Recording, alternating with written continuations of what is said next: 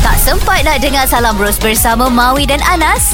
Jom dengar sekarang. Baik, kita dalam segmen baru Nas. Uh, setiap Rabu ni Salam Bros React bersama Puan Zabeta iaitu Puan Peguam Bela dan Peguam Cara. Inilah. Kita nak bercerita tentang undang-undang. Hak pengguna Ah, eh. Hak pengguna. Sebagai seorang pengguna, orang awam, pemilik Ya, karya. Pemilik karya dan Ah, sebagainya lah. betul. Ha, jadi hari ni kita bercerita tentang uh, perkara yang dekat dengan kita sekarang ni. Nas. Paling dekat dan paling top sekarang ni dalam Astroverse cerita dia. Ah, cik. Ah cerita hantu Pak Ketawa. Hantu. Kita kena kena ambil serius benda ni. Okey, Pasal hantu. sekarang ni bila dia dah berminggu dekat dalam carta Astroverse ni, Aha. jadi orang dah start cari dia punya cetak rompak digital. Ah, Sedangkan dia. karya eh dikeluarkan oleh ya, duit dah bajet dah keluar banyak. Iyalah. semua. Tiba-tiba Mm-mm. orang mencuri Oh, mencuri Ya ah, Rabbi. mencuri perniagaan kita lah kan. Ah. So, macam mana ni tindakan kita ni?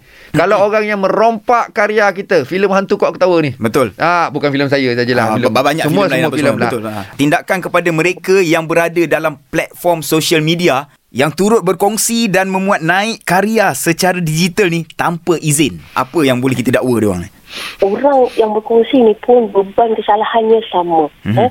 Kadang-kadang kita tengok dekat media sosial cetak rompak digital ataupun atas talian ni, dia tak semestinya platform social media saja. Dia ada juga website-website dia. Betul. Kita tengok kepada Akta Hak Cipta 1987 tadi, Okey. Section 41. Ada orang kata saya pun bukannya edarkan pun. Uh, sebab kesalahan di bawah Section 41 kata edarkan, jualkan, sewakan tetapi di bawah subsection D dia ada kata Subsection. andai sekiranya dalam milikat jagaan atau kawalan maknanya kita ada akses kepada dia kita tuntun pun boleh menjadi kesalahan. Lepas tu Faham. dekat platform social media ni kadang-kadang orang pertama yang share ni share dia yang tengok mungkin 100 orang share Okey. tapi yang kita ni yang kedua ni share Hmm, eh, tiba-tiba yang tonton tu uh, katakanlah 100 ribu orang Hmm, walaupun kita kata eh bukan saya salah yang share yang pertama tadi orang yang pertama saya ni share saja Ah. tapi disebabkan kita yang nombor dua ni share ni lebih banyak Lebih banyak. pemilik karya tu dia kata kerugian saya lebih kepada pihak kedua yang share ni. Jadi saya nak saman pihak pertama, pihak kedua. Jadi beban kesalahan dia sama sahaja.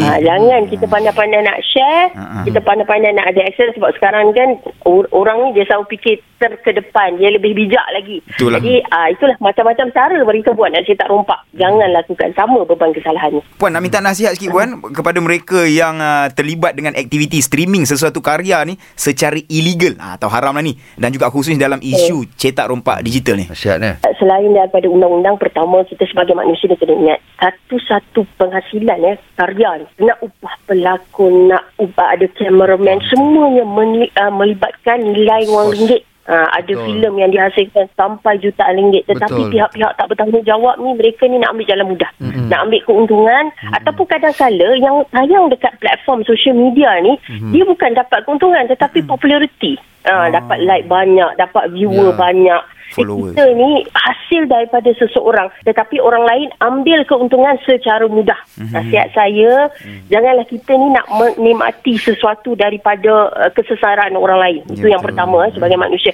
Yang keduanya ingat kita ada undang-undang berbaloi ke tidak semata-mata letak kat platform ni untuk dapatkan viewer ataupun nak dapat populariti tiba-tiba dibawa ke mahkamah uh, kalau mahkamah putuskan apa keputusannya kena bayar sampai ratusan ribu satu hal nak bayar peguam lagi masa Betul lah tenaga dia. lagi sangat tak berbaloi Ha, Betul. sanggup nak duduk penjara. Ha, ha.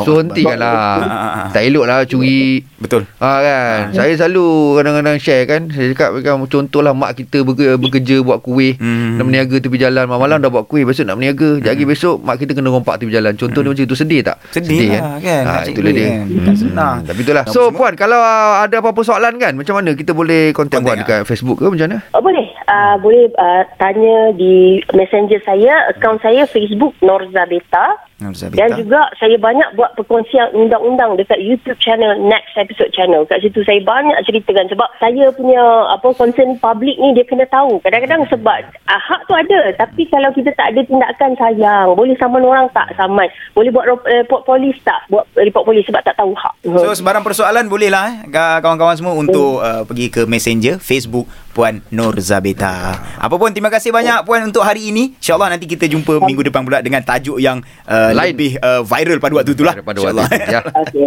Okay Puan, jaga diri baik-baik. Assalamualaikum. Waalaikumsalam. Waalaikumsalam. Semoga ia memberi manfaat kepada kita semua. Zayan Destinasi Muslim Contemporary Hashtag Indah di Hati